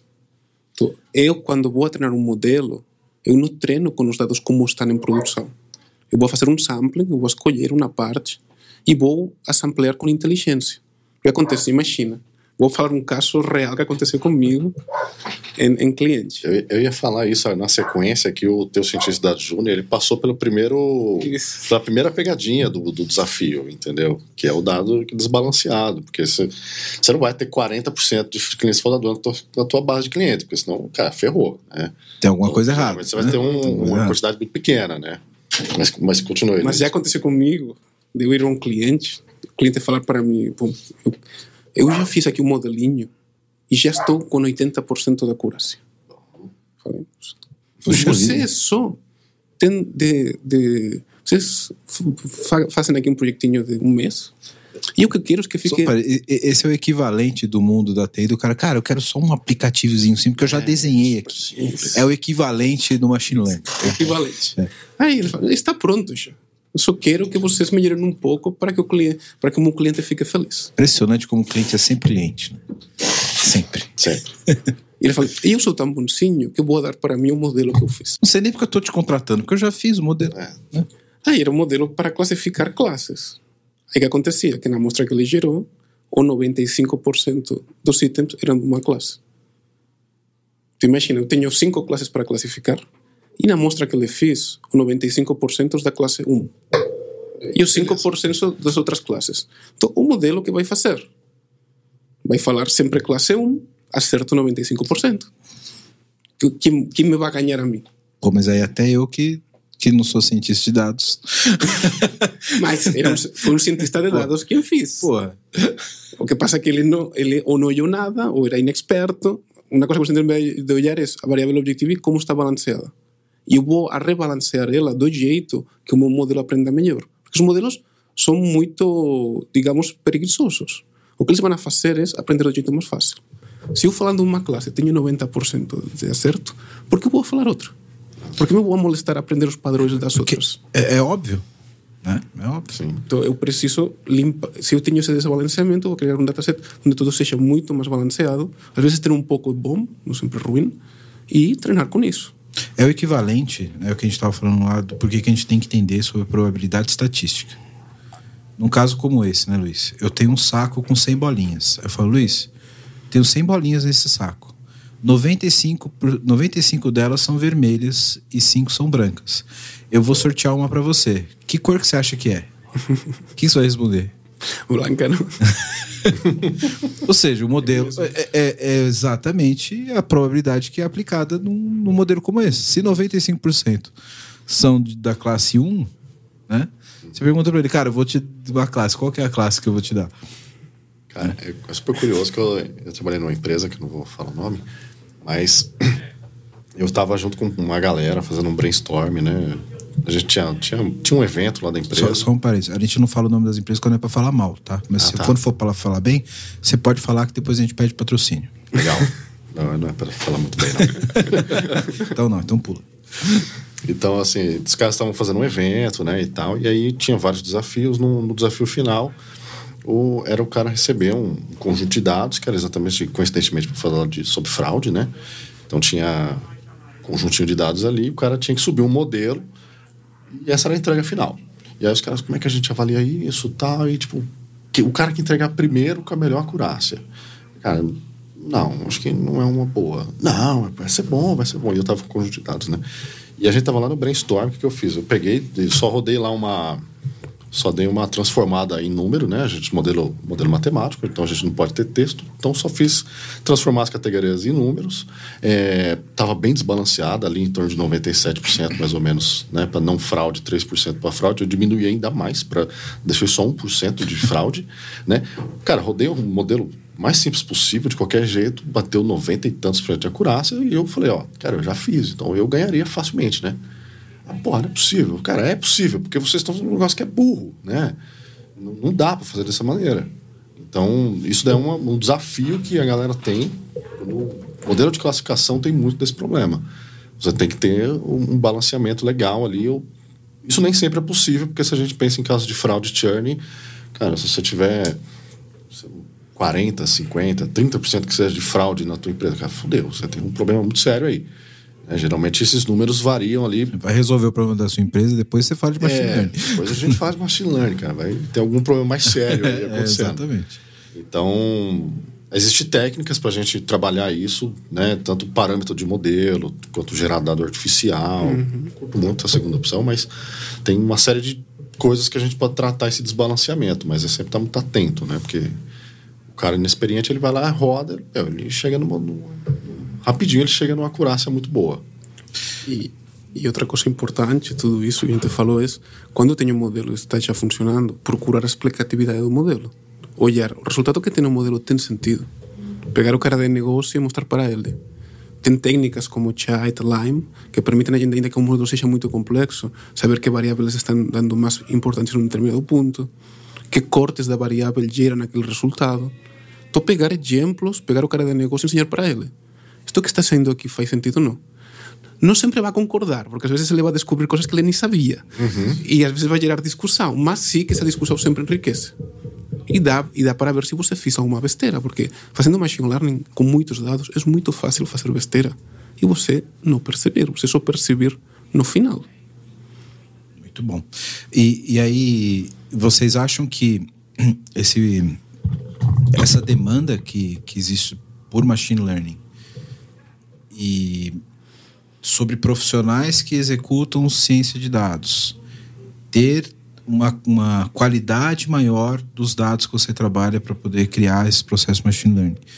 Na opinião de vocês, isso demandou esse crescimento que a gente vê hoje da área de governança de dados para criar essa maior qualidade e esse insumo melhor para trabalhar com informação?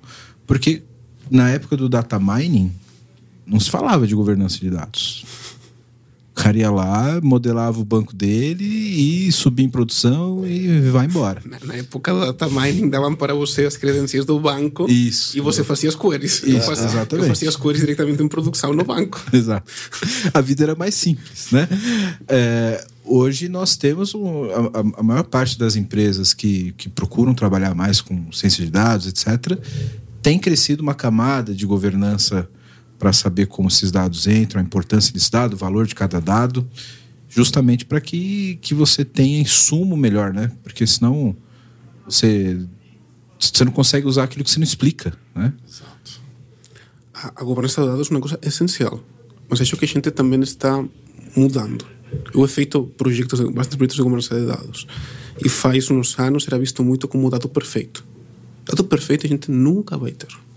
Não tem como. A gente vai ter dados bons, ruins e diferentes qualidades que dá para usar para uma coisa e que não dá para usar para outra. Então, a visão da data governança, para mim, é uma visão mais de qualificar o dado. De falar, este dado como é? Para que dá para usar? Ver, tem alguma discrepância muito elevada, tem algum problema? Gerou algum problema no processo que a gente tem de olhar? E mais, hoje em dia, que vamos para uma tendência que analytics e transaccional seja o mesmo. Cada vez mais a diferença é menor, então cada vez mais fica, não tem um processo batch que gera um arquivo, cada vez isso é menor, deveria tender a ser muito menor e com muito menos erro que a gente tinha no passado.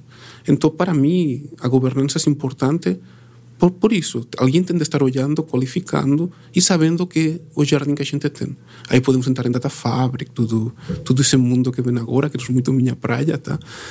Mas sim que, por exemplo, se eu falo de ciência de dados que eu conheço, uma coisa muito importante é a Feature Store, que é que as organizações tenham um dentro do lake, lá do repositório, lá onde seja, os features que os data science utilizam. Porque, por exemplo, se eu tenho que calcular um saldo médio, todo mundo utiliza o mesmo saldo médio. E não que cada um dos cientistas de dados, dentro do seu ETL, do seu processo Python, construa lá uma variável de saldo médio. Senão... Luiz, só para a galera que está ouvindo a gente entender exatamente qual é o conceito de feature em ciência de dados. Que tem muito desenvolvedor, o cara vai achar que é característica do software. Explica aí. Features são as variáveis, os campos, as informações, cada uma das informações que a gente utiliza para treinar um modelo. Seriam as features. Então, como as features, normalmente eu vou ter vários data science utilizando as mesmas features. Então, ter uma visão DataOps, MLOps boa, é eu também ter isso unificado. E que todos bebam do mesmo lugar. E que quando a gente gera uma feature nova, essa seja productivizada. Não unicamente fique num código dentro de um processo que vai ser executado, sino que fique dentro da data store lá, por se outra pessoa quer utilizar.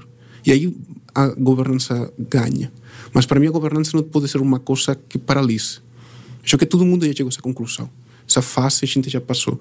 Agora a governança tem que ser uma coisa mais colaborativa, onde todo mundo aporte, e o papel da governança é que tirar o melhor de que todo mundo está fazendo, mas sem parar nada. E avisar da qualidade, mas não falar, não, este dado dá para usar, este dado não, este dado...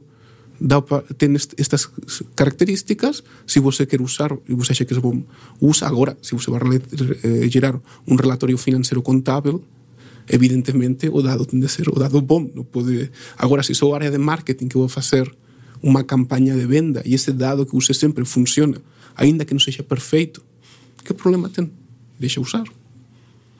É um pouco minha visão e o que eu venho a evolução que eu venho vendo no mercado. Legal. É, isso, eu vejo bem distante essa coisa de governança, né? Pegar mais firme e ter uma qualidade boa de dados. Cara, a maioria dos lugares você vê não tem nada, né? Não tem organização, não tem... Cara, não... Feature Store é uma coisa que você vê em lugares assim, que estão num nível muito mais avançado, entendeu? O cara está muito mais maduro nesse processo todo.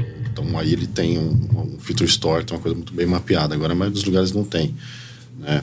Eu já trabalhei em lugares que a parte de governança, os caras tinham um processo no Data Lake que se você criasse uma tabela com um nome que não tivesse a padronização lá, a tabela simplesmente desaparecia do dia pro outro. Isso é uma governança bem otimista, né? Não, é daquela legal, nota 10, cara. Excelente, cara. Você não cruzou a nomenclatura no campo, não, drop table. Mnemônico lá, cara, que você tinha que colocar TB com um pedacinho do que ela fazia, de onde ela trazia o dado, de onde ela ia, o que ela fazia. Eram uns nomes gigantescos. Aí, às vezes, você tava fazendo um estudo muito rápido, né? Tipo, cara, vou analisar um perfil de cliente aqui. Fiz uma tabelinha muito simples aqui no Hive e vou começar a trabalhar aqui. Legal. Aí você chega amanhã animadão, tive uma ideia pro projeto, chega lá, a tabela foi embora. Tomou um drop table porque digitou errado. Né? Isso, colocou, não tinha padronização no nome da tabela, foi embora. Pô, sacanagem. Uma pergunta para vocês olhando pro futuro agora. Como que vocês veem o mercado de Machine Learning, a aplicabilidade de mercado de Machine Learning, inteligência artificial no geral, no Brasil e no mundo em 10 anos?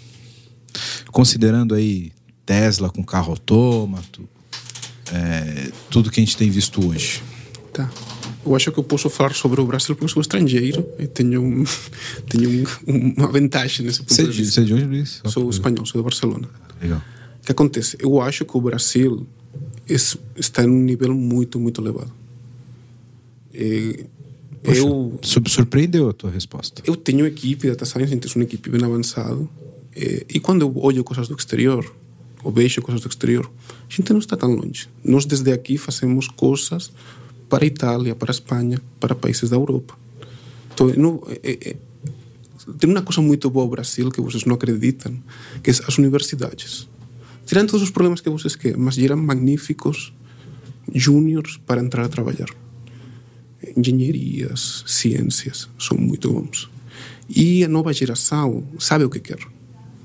Tem uma vontade. Você tem de saber como lidar com eles. Mas eles sabem o que querem. Se você conseguir gerar um ecossistema onde eles se sentam bem, onde eles sentem que estão aportando, e muitas vezes vai muito mais lá que o salário. O salário às vezes, e no cientista de dados especialmente, que é um bicho um pouco diferente, peculiar, né? Normalmente gosta mais da estrelinha, de sentir-se importante, que não do reconhecimento financeiro. Então, se você conseguir criar um ecossistema legal e você sabe aproveitar isso, eu acho, por exemplo, eu tenho agora tenho pessoas do meu time, que estiveram no meu time, que uma está trabalhando no Vale do Silício, o outro está na Alemanha, na SunCloud, trabalhando, e começaram uma equipe com a gente. Então, meu ponto de vista é que aqui no Brasil tem toda a potência para fazer o que quiser. O ecossistema empresa-universidade é muito ruim, a colaboração é péssima. Eu gostaria que isso fosse muitíssimo melhor, mas a matéria-prima no Brasil tem. E você tem uma vantagem, talvez, sobre a Europa, que as pessoas ainda têm fome. Na Europa tem muito mais cômodo, as pessoas estão muito mais acomodadas e querem mais um trabalho perfeito. E aqui as pessoas estão dispostas a ralar. Sim. E pessoas de extração mais pobre, que eles querem sair de lá onde estão e que realmente... Eu fico impressionado. Fico impressionado de caras, que o cara está lá no lugar onde ele mora, fazendo um curso de Cambridge, fazendo um curso de Stanford, por internet. E as gerações estão aproveitando essas gerações novas que chegam. Então, para mim, do ponto de vista do Brasil, eu vejo muito positivo e eu não acho que aqui tenha menos potência que em outro lugar. Agora, se me fala Silicon Valley, evidentemente é Silicon Valley, mas para todo mundo. Mas se eu comparo aqui com a Espanha, não sei, parecido, não vejo. Acho que tem toda a potencialidade necessária aqui. Nosso futuro como profissionais, eu acho que cada vez mais vamos sair para um desenvolver sem ver o que tem por atrás. Acho que machine learning agora ainda é muito artesanal. Eu gosto muito que seja artesanal. Sou matemático e gosto de ver o que tem por atrás.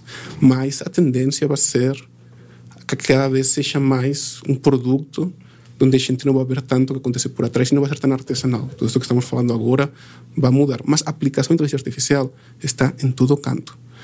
Pondo um exemplo, a gente falava antes do caso da Google, que todo mundo ha ficado impressionado com isso. Eu fiquei impressionado com um modelo que eles lançaram há pouco, em abril, que se chama Palm. Esse modelo faz coisas que eu acho completamente inacreditáveis. Você escreve código, ele gera o código. Você gera um código, ele corrige o código. Mas não como está escrito, a lógica. Ele fala, esta variável que você colocou no looping está errada. Acerta esta que está aqui acima. Você explica uma piada e ele explica por que a piada tem de fazer graça a você. Interpreta a piada. Isso é público na internet, não? Dá para testar? Sim, eles liberaram. Como sempre, acho que a gente, os cientistas vão ter de fazer um monumento ao Google. Porque o Google realmente foi quem rompeu tudo. A gente tinha a história de Watson aí, tudo fechado. Sim. E uma manhã, alguém da Google publicou uma coisa que se chamava Word to Back, que fez que o Watson sumera do planeta. Um universitário na casa dele era capaz de criar, com essa tecnologia, um bot tão bom como o Watson. Me manda esses links para eu deixar aqui na descrição, que tenho certeza que a galera vai estar curiosíssima para ver isso. Por exemplo, desse bot aí que você falou, que o cara pode fazer na casa dele, é do canadense. Vocês viram aquele projeto Dezembro? Que o cara que usa GPT-3 da OpenAI, né? É uma geração de texto. Só que o projeto Dezembro, você coloca algumas informações suas, né? Você dá uma personalizada no que você quer ver ali. E o cara pegou conversas dele no Facebook, WhatsApp e afins da noiva dele, que morreu, né? Infelizmente faleceu de câncer. E ele fez input dentro lá do projeto. E o cara conversava com ela. E, cara, é extremamente surreal, né? Uma história triste pra caralho, mas genial. E o cara fez isso em casa, cara. Então, assim... Uhum. Essa é a força que qualquer universitário do Brasil... consegue fazer inteligência artificial. Qualquer pessoa que tenha interesse consegue fazer. Não precisa ter um software, não precisa estar em uma empresa, preciso querer e aprender. Eu vou conseguir fazer. Sim. Muito bom. Eu lembrei de uma coisa aqui que era para essa ser a pergunta final, mas eu vou fazer mais uma porque eu lembrei de um negócio muito interessante. Mas sua resposta, Leandro, como você vê o cenário daqui a 10 anos? Cara, eu acho que a gente tem um crescimento aí bem grande pela frente ainda. Como o Luiz falou, a inteligência artificial está em tudo que é lugar. Então, Cara, no nosso celular, em casa, na TV, no relógio, tem tudo que é canto. A gente está gerando... Cada dia mais a gente gera mais dados e tudo isso daí é insumo para a gente analisar, tomar melhores decisões, gerar modelos novos, né? Como você falou lá do carro autônomo, então carro autônomo está vindo... Cara, logo, logo tá isso aí, tá em tudo que é lugar. Junto com ele vem uma enxurrada de oportunidades, na minha opinião, porque se você pensar no carro autônomo hoje, ele está sendo feito para rodar na via que foi feita para nós. Então, pegando o exemplo do Luiz lá atrás, né? A placa do Pare lá e do 120, hoje ele usa uma técnica de visão computacional para ler a placa. Mas a partir do momento que a gente começar a desenvolver a estrada pensando no carro autônomo, não precisa ter placa. Só precisa ter um sensor lá. Eu preciso passar isso para ele de alguma maneira, que o limite da via é 120 ou que ali é para parar, mas isso não precisa estar numa placa. Talvez precise estar para a gente ver, mas ele não vai mais ler essa placa. Entendeu? Então, junto com isso vem uma porrada de oportunidades, né, cara? Porque a gente vai ter que se adaptar a tudo isso e tornar isso mais eficiente. E tudo isso, cara, é dados, é modelagem, tudo é oportunidade nova que tá vindo aí, além do metaverso, né? O metaverso também tem... Esse é um ponto interessantíssimo, né? Ligado com inteligência artificial. Oportunidades gigantescas aí vindo pela frente. Temos 2 episódios sobre o metaverso aqui que a gente gravou direto do Metaverso Summit. Então, quem quiser entrar mais no assunto, dá uma olhada na playlist aqui. Tem muito material interessante lá. Cara, esse ponto que você colocou meio que explode a cabeça. Daria mais um episódio aqui, porque a gente pensa muito na inteligência artificial transformando o mundo que a gente vive, né? Mas o mundo vai se adaptar também em relação à inteligência artificial, vai ser uma troca. Exato. Então a gente pensa muito na inteligência em se adaptar ao mundo que está, mas o mundo que está também vai se adaptar a essas tecnologias, né? No caso da placa que você colocou, eu acho que a gente chega numa zona de acomodação das tecnologias e dos usuários das tecnologias. Isso daria... As consequências disso daria um outro episódio. Exato. Tem até acho que a fábrica da Apple, se eu não me engano, na China, né? Que os caras estavam querendo implantar lá, acho que 80% da operação toda automatizada, né? Tudo automatizado. Então, cara, e a fábrica ia ficar lá... rodando à noite, produzindo coisas e não ia ter ninguém lá, né? Aí aí assim, coisa que, né, buga a nossa cabeça, porque assim, você fala, cara, sei lá, se eu não vou ter gente trabalhando de noite, eu não preciso nem ter luz, né? Uma luz mesmo, porque, cara, é só o robô, não robô humanoide, mas a máquina produzindo as coisas ali. Então, assim, a gente, com a vinda disso, muita coisa muda, né, cara? Muita coisa tende a ser diferente do que a gente vê hoje. Cara, eu já não vou dormir à noite. Agora, o que eu lembrei aqui, uma pergunta para vocês de um outro assunto que foi também tópico aí na semana passada. Existe uma inteligência artificial agora, eu não lembro o nome, cara. Como eu lembrei isso agora, eu não anotei o nome. Mas que você vai tá publicado na internet e você coloca qualquer imagem que vier na tua cabeça, tipo cão chupando a manga sentado na bicicleta, e ele monta essa imagem. Acho que é do Google também. Uhum. Que vocês sabem sobre isso? Que tipo de inteligência artificial é rede neural, é estatístico? Cara, eu como engenheiro de software, minha cabeça explode para imaginar um negócio desse, porque você tem que ter inferência da compreensão do termo, né, dessa imagem. Cara, você tem que gerar um pacote de pixels para gerar. Cara, isso é bruxaria digital, isso aí, velho. En realidad, red neural. Se chama de isso que se chama BitModais, porque vai ter uma entrada de texto e uma entrada de imagem, e o que ela fez é associar.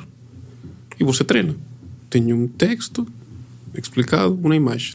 Aí quando chega um novo texto, ele vai procurar uma imagem relacionada com esse texto. Mas ele encontra várias, mas ele vai fazer junção de várias imagens, né? E aí tem que ter uma lógica de, cara, sei lá, tô falando de um cão sentado, cão numa bike. Ele vai gerar um scoring, né? Scoring, uma distância, em função de como seja feito. E aí ele vai falar qual é a mais próxima. As mais próximas é esta. Vai mostrar aquela que é mais próxima. Exato. Sempre gera no final essa classificação, vamos dizer assim, para poder trazer o que é sempre mais, o que tá mais próximo ali.